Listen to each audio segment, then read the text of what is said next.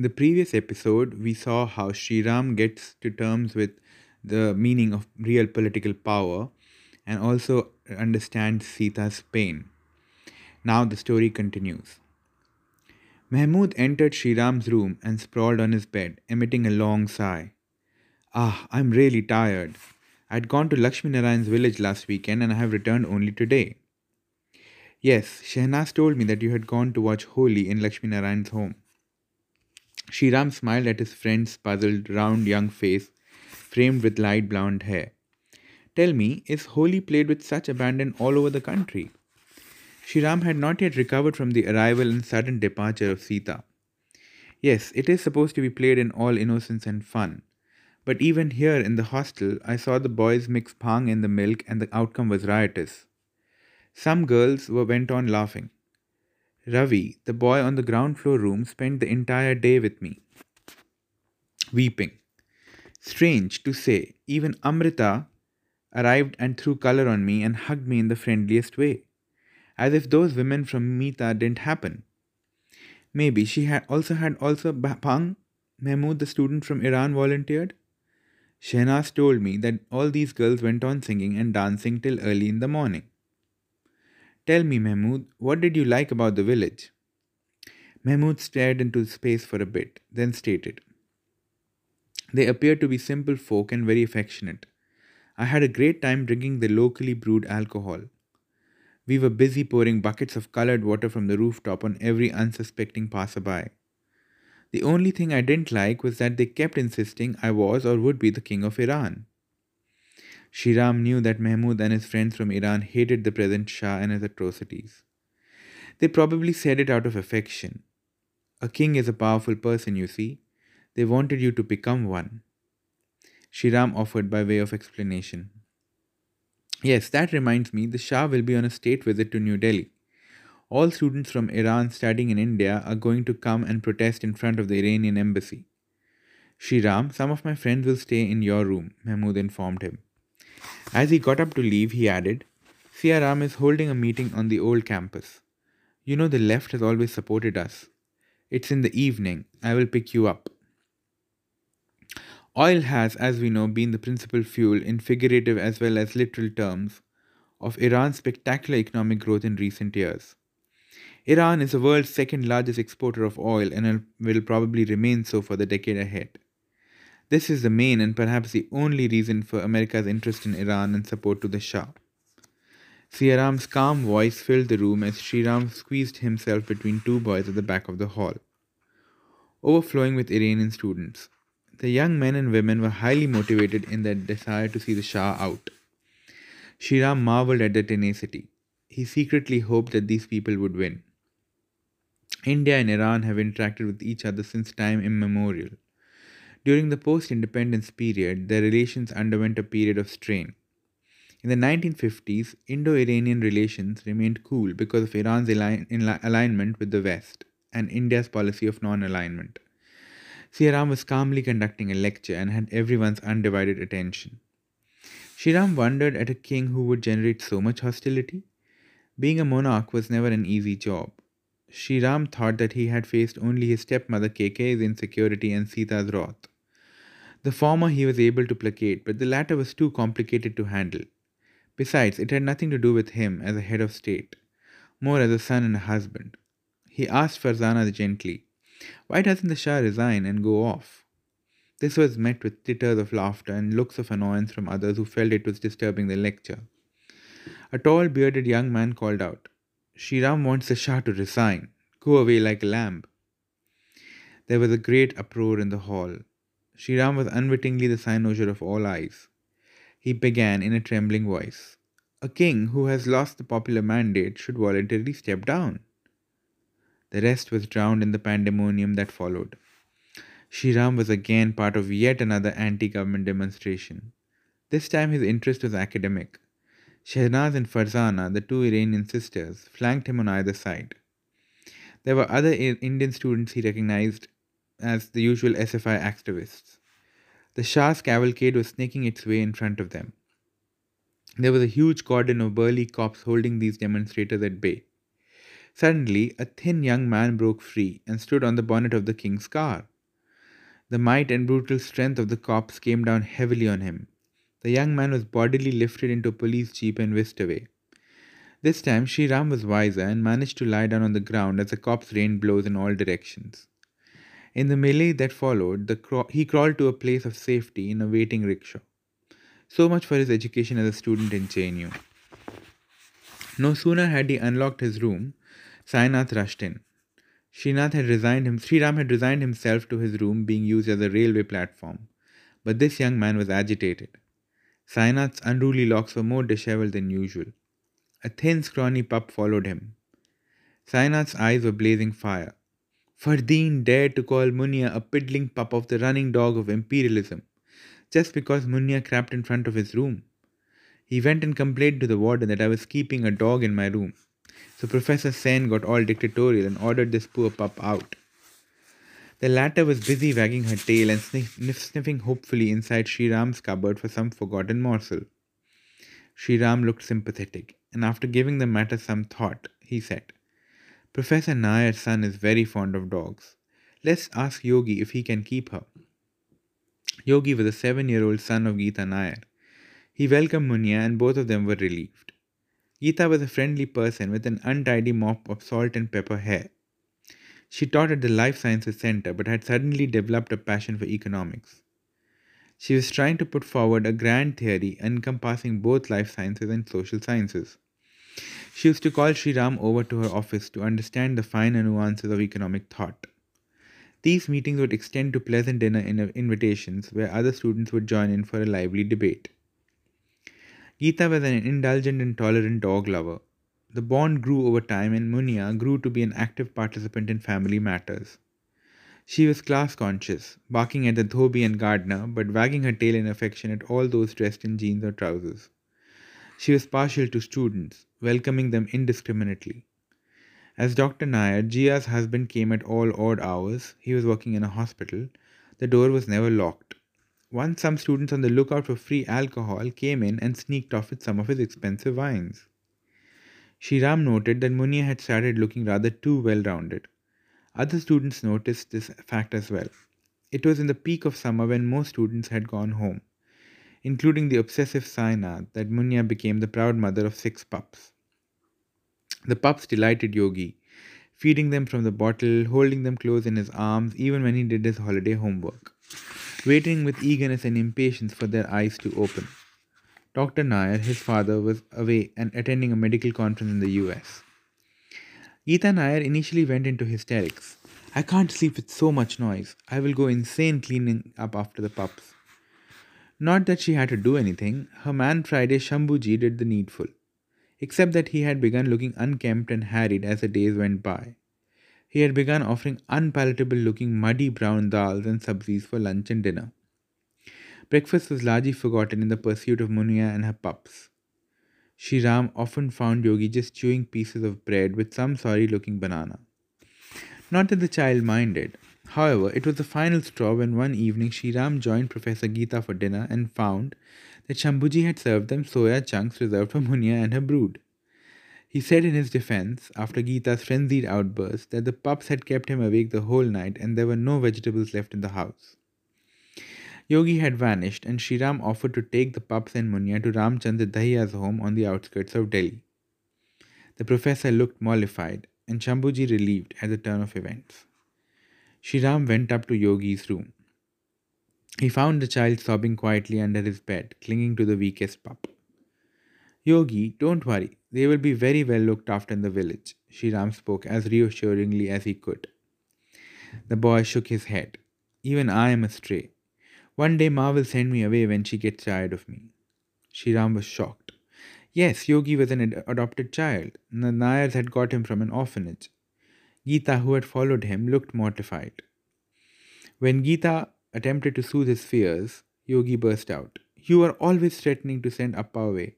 You say this in your, is, this is your house and you will not let him in. Shriram turned to leave. Just then the house was plunged in darkness. Shriram, just check the fuse. The lights are on everywhere else, called out the professor. Yes, ma'am, I'll just see what can be done.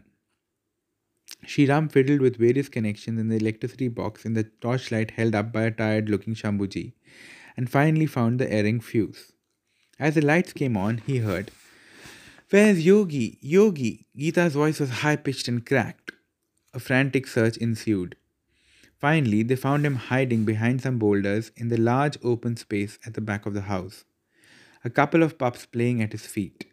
Geeta hugged Yogi, and somehow he didn't withdraw. Truce was maintained on the promise that she wouldn't send off the pups immediately. The weather had turned pleasantly cool in the evenings. Shriram normally kept his door open to allow cross ventilation, but this often led to people just drifting in. One day he looked up to see the thin face of Lakshmi Narayan peering into his. Kya hua? Shriram had been taken aback at the silent entry and the anxiety of his friend. How should I begin? Lakshmi Narayan looked around like a hunted animal. My room is overflowing with the people of my village. They have come to attend the Kisan rally of Chaudhry Karni Singh. He sounded desperate. Suddenly he asked, Can I stay the night in your room? I can't stand those men and their pride in narrow regional casteist chauvinism. We are a minority community and they are the dominant group. They always hate our progress and make life miserable for us. Then why do you let them stay in your room? Shriram asked in wonder. The trouble is that they happen to be my father's friends. Rather, he does business with them. Shriram sighed. He knew that Lakshmi Narayan's father was a money lender. He nodded, nodded his head and his friend appeared comforted. Lakshmi Narayan was a very bright student, winning scholarships right from his school days. The expectations are many. My parents only want me to become a collector, that is, become an IAS officer. He explained, noting Shriram's lack of comprehension. Although I cleared the exams for the army and now for various college lecturerships, yet they would not let me take them up. My father only wants me to write the IAS exam. How can be how can I be sure that I will pass? I will be part of the vast unemployed army of educated youth. And how can I study when I have at least three people visiting me from the village every day? Shriram commented, I see you in the Sapru House library, buried under huge tomes. I thought you were pursuing a research rather diligently. Lakshmi Narayan bowed his head in grief. Yes, I go there to escape the influx, only to find waiting for me in the evening when I have to face them. I eat the stale packed lunch of bread and cutlets the hostel mess gives. Oh God, how much longer? His anguish is infectious. Shriram had a sudden vision of unending prosperity being showered on his young struggling friend. He smiled and predicted, Lakshmi, you will play in wealth. His friend shook his head in disbelief. The next morning, Shriram watched quietly as all the tall, strapping young men from Lakshmi's village filled the tables and feasted on milk and bread. At some vociferous protests from other inmates, the mess in charge stopped providing any more food. The situation turned riotous as some of the villagers collared the poor fat Vijayan, the mess in charge, threatening to clobber him. Lakshmi Narayan, looking unhappy and embarrassed, made some soothing gestures and herded his guests to the nearby Kamal complex. There they gorged themselves on parathas and curd and appeared reasonably appeased as they boarded the bus leaving the campus for the boat club, where the others had, who had come for the rally had congregated. Shriram was just as relieved as Lakshmi Narayan to see them go. Surprisingly, how sympathetic he felt, he shook himself. This wouldn't do. He had come here to prove that he was still as revered as before and not get involved with the affairs of human beings. Shriram was giving his views on truth and honesty in the Gandhi study circle now. Our objective is to let people live with dignity and self respect and use knowledge rooted in native wisdom. I think that is what Gandhiji talked about. Gandhiji will be relevant forever. Ritu was backing him encouragingly. She was the president of the study circle and took life rather seriously. Always dressed in cotton saris or khadi salwar suits and sporting the black owl glasses of the Gandhian era, she stood out like a sore thumb amidst the other young women. She was quite possessive of, possessive of Shriram, assuming charge of his life and always guiding him on how to eat and what to eat, on what to think and how to think. Her hair smelled distinctly of stale mustard oil, sweat, and water. Shriram was grateful to her, particularly after the Sita episode. He made a special effort to attend all their talks and seminars. In fact, he had sat through all, from Gandhi and imperialism to Gandhi and the present debt problem. He knew trouble lay in store for him, as he was a particular favorite of the Marxist study circle as well. Ranjit Oberoi had insisted that he become a fam- regular member and was pleased with the progress of his protege. Shriram had become sufficiently pro- proficient to deliver a lecture now. Marx and Gandhi, their relevance in the present political economic scenario. It had been well attended as there were many well known Marxist thinkers who were participating. Shriram found that his views were taken seriously and were received and he received much kudos as a precise thinker. You're serious about your research? Ramchandra Sen asked him abruptly in the dhaba. Shriram looked up puzzled. Yes, why? Why don't you go try and go abroad? You will get a scholarship. A stamp from outside will take you places. Shriram pondered over it. What about you? Why don't you go to Cambridge? Ramchandra Sen looked over his shoulder and then came closer and said in a stage whisper, Don't tell anyone, but I'm actually seriously preparing the UP for the UPSC exam. My father insists that that's the only respectable job to have. Shriram looked up surprised. This was news. Here he was, a brilliant scholar. His research articles had already been published abroad, talk, taking up a dull office job. With that, Sen hurried off to his room. Shriram had been feeling rather uneasy of late. His meetings with his guide had been few and not very illuminating. Maybe he should try writing the UPSC. It would help him check out his old administrative skills. Give up research for some time. The entire environment was infectious. Everyone was writing the UPSC exams. It was a national pastime. If one didn't, then one felt left out, as Shriram discovered when the dhobi got his clothes mixed up with that of Anant Modi, whose room was number 309, Satluj. Shriram was 309 Ganga. The dhobi was common to both. So Shriram offered to go and get his own clothes back and deliver Anand's clothes as well, only to find a notice in red on the door which said, Do not disturb, studying continuously for 24 hours. Shriram came back without having dared to knock. The next day he tried again. The notice said, Studying continuously for 36 hours. Shriram was impressed by the dedication. Yes, studying for UPSC called for hard work. Et tu, Brutus! Sirohi slapped Shriram hard on the shoulder when he discovered that both of them had the same center for the prelim exam. The same goes for you too, exclaimed Shriram, equally surprised to find a committed comrade writing the exam. What to do? My mother is very upset with my political activities. Besides, she will not let me marry Amrita without a regular job. Not that I will pass the exam, but anything to keep Ma happy. Shriram drew a deep breath and con- concentrated on answering the questions. Surprise, surprise, screamed everyone when Shriram's roll number on the list was put up at Dholpur House, the office of the UPSC.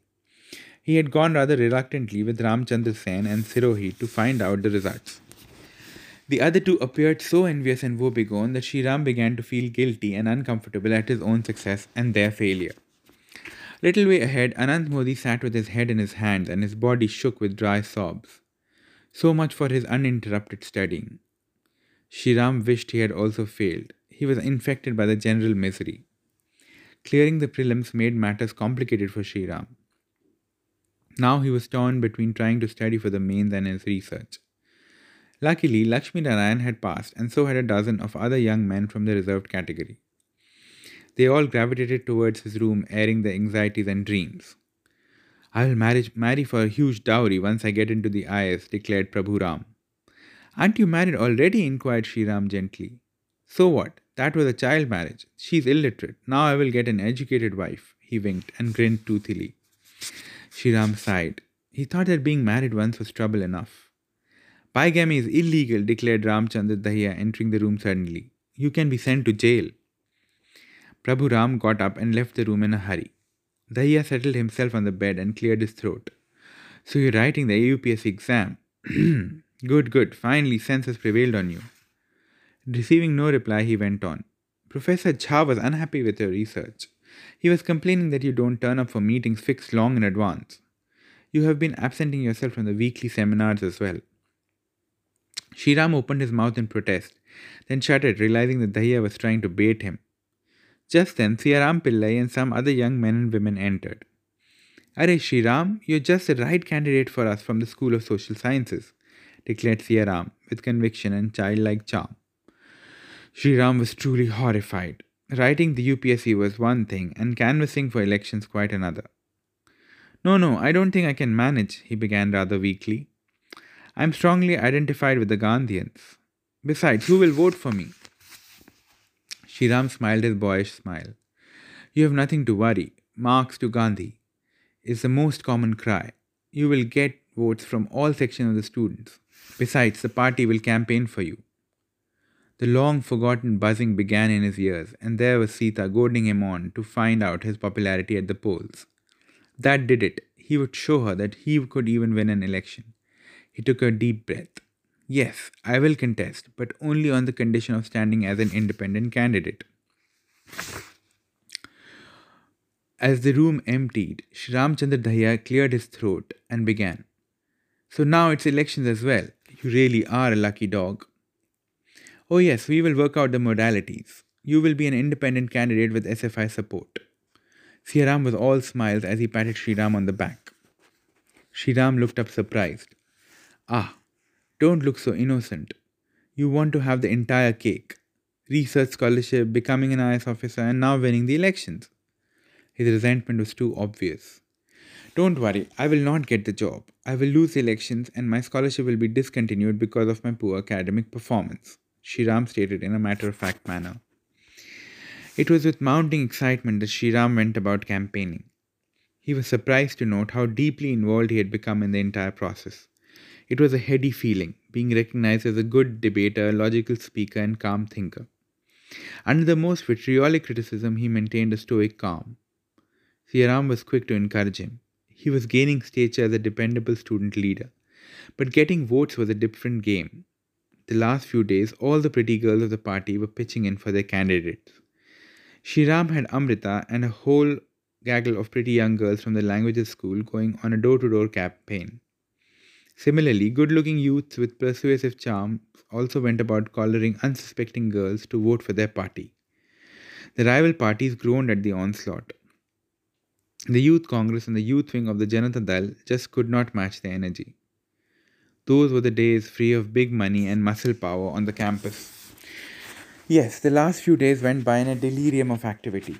The counting late at night and the triumphant victory procession was one of the few memories that Sri Ram treasured in later years.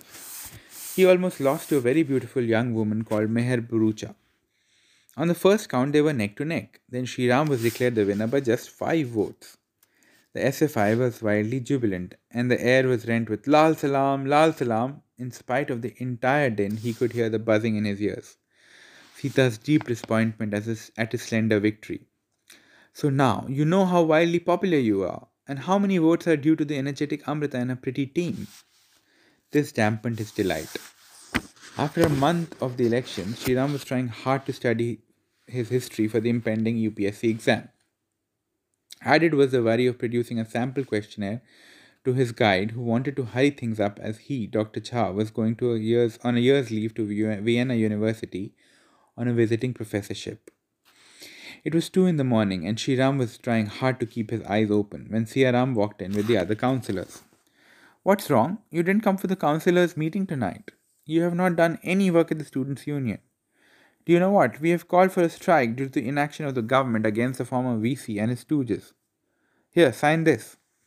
Shriram put his squiggle on a notification condemning the present government at the center. Tomorrow's meeting is a general body meeting. You better be present. The GBM, as expected, was a stormy one. The majority supported the students strike, but what they had not foreseen was the reaction of the authorities. It was swift and sudden. The university was declared closed the students were asked to vacate their rooms, and to top it all, the students' union was dismissed. Ram got up to see the notice in bold letters asking the students to clear the hostels pasted prominently on each floor. They're going to target all students appearing for the UPSC, remarked a worried Lakshmi Narayan. How? asked Ram. They will check our attendance and know that we are not serious about our academic careers. I have registered for the fifth semester and am repeating a few papers but do not attend classes. Lakshmi Narayan appeared really worried. They will close the mess in the library. Ramchandra Dahiya seemed to be enjoying the sudden change in his routine. Will you go home? Stilwell Romantho inquired. Home? No, no. I have volunteered to do library duty. Now the students of will run the mess and library themselves. Ram walked slowly towards the mess. He saw his name was put up on the mess committee notice. But I don't know how to cook, he exclaimed. Sirohi smiled. There are enough cooks, and with daily wage laborers, we will manage to clean up. All you have to do is manage the accounts. Shriram was rather relieved. He would come to know the risks associated with money and accounts later. Initially, it was all fun and games. Nobody vacated the rooms, new romances blossomed over late night library duties, the mess food was slightly tastier, with new cooks trying out their culinary skills.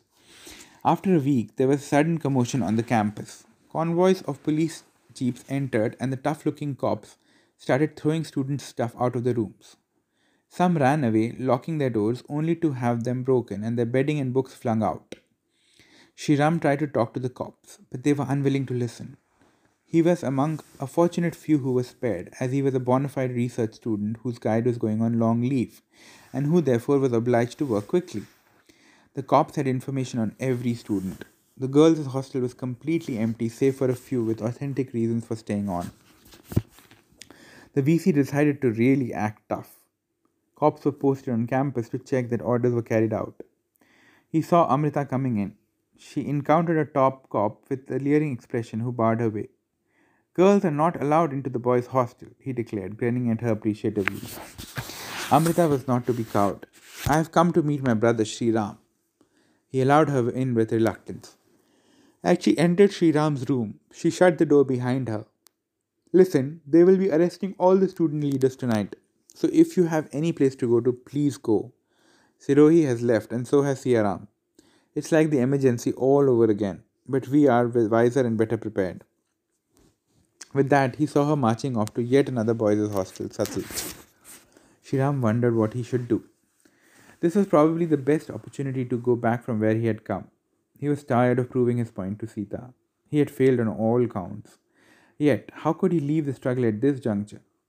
He had become drawn to these students and their cause. Ramchandra Dahiya appeared. Hey Shriram, where are you planning to go? I can't go home as I am wanted in a murder case back in my village. Ramchandra Sen was packing his bags as they went morosely down the stairs. You guys can stay with me in my flat till this trouble blows over, he called out. Both looked at him in surprise. My father's government flat is empty and he is posted with the IMF in New York. At their continued amazed silence, he admitted dryly, Okay, I hate being alone. So the three Rams went off to JNU in an amicable mood. Epilogue, year 2005. Shriram watched how later this very fiery leader who was to support a Congress led coalition at the center. Was this a difference between strategy and tactics? Shriram wondered. This was justified in the name of tactics. The lunatic right wing extremists had to be kept out.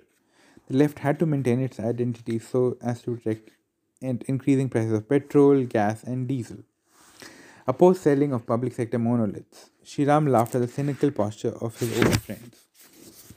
Shriram's position had been reduced to being a dhabawala outside the party office in Delhi.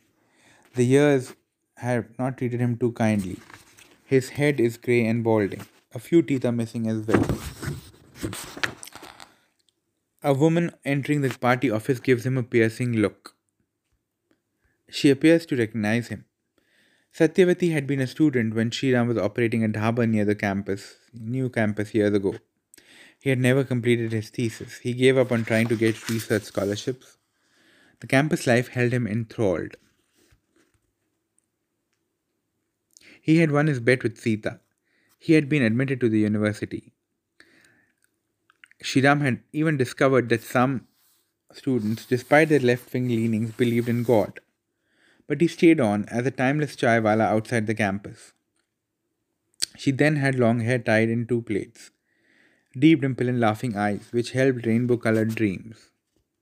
He wouldn't blame Aisram for falling in love with her, although he, Shriram, was a married man and father of twin boys. Maybe secretly he was a little in love with her himself. He remembered the day it had been raining heavily. She had come to the dhaba and asked for a cup of tea. It cost only 50 paise then. Satya had 10 paise extra. Her lilting voice floated on his memory still. Bhaiya, can I get anything for 10 paisa? Ram wished he could shower her with all the gifts in the world with the 10 paisa. But the practical economics of survival forced him to speak grimly of one coffee, and toffee, and khuda being available for 10 paisa. Satya had appeared disappointed but readily accepted the pen- reality. S. Ram had sidled towards her and commented, See, gods can be bought so cheaply. It went without saying that S. Ram sipped most of her tea and she was left only with the dregs. She had been working for her research under his guidance apparently. Now she was a regular at the party office and handled the media. S. Ram had grayed in a distinctive professorial way. It made him even more attractive, combined with the trait of being able to hard sell an idea estranged from the social economic realities of India. As he slowly climbed the Politburo ladder, the general public were not too concerned. His job as a professor at JNU ensured that his theories had a captive audience. However, with the CPM supporting the Congress government at the center, he was a man to watch out for. At 55, S. Ram was pretty young to be General Secretary, where biological antiquity proved one's innocent ide- ideological identity. His role in the government uh, was to protect the interests of the proletariat from the cannibalistic capitalistic forces. The speech given by S. Ram, the presidential candidate, in his student days rang clearly in Sriram's ear. Democracy's ideals are broadly covered by the idea of government of the people, for the people, and by the people. They include political characteristics that can be seen in the freedom of expression, public accountability of leaders, and an equal distribution of power. Democratic institutions also include such instrumental arrangements like constitutional rights, responsive electoral systems, functioning parliaments and assemblies, open and free media. Comrades, we are, be, we are being witness to the most autocratic subversion of democratic institutions. These free thinkers are all stooges of the Congress, Our country would have not had to suffer the emergency when there was strict censorship on the media. We didn't have any constitutional rights and we had to watch the channels. And the spectacle of parliament, which was a mockery of democracy. Sriram shook his greying head as he saw S. Ram being followed by a battery of press photographers and stepping into a white ambassador with a red light, the ultimate symbol of authority.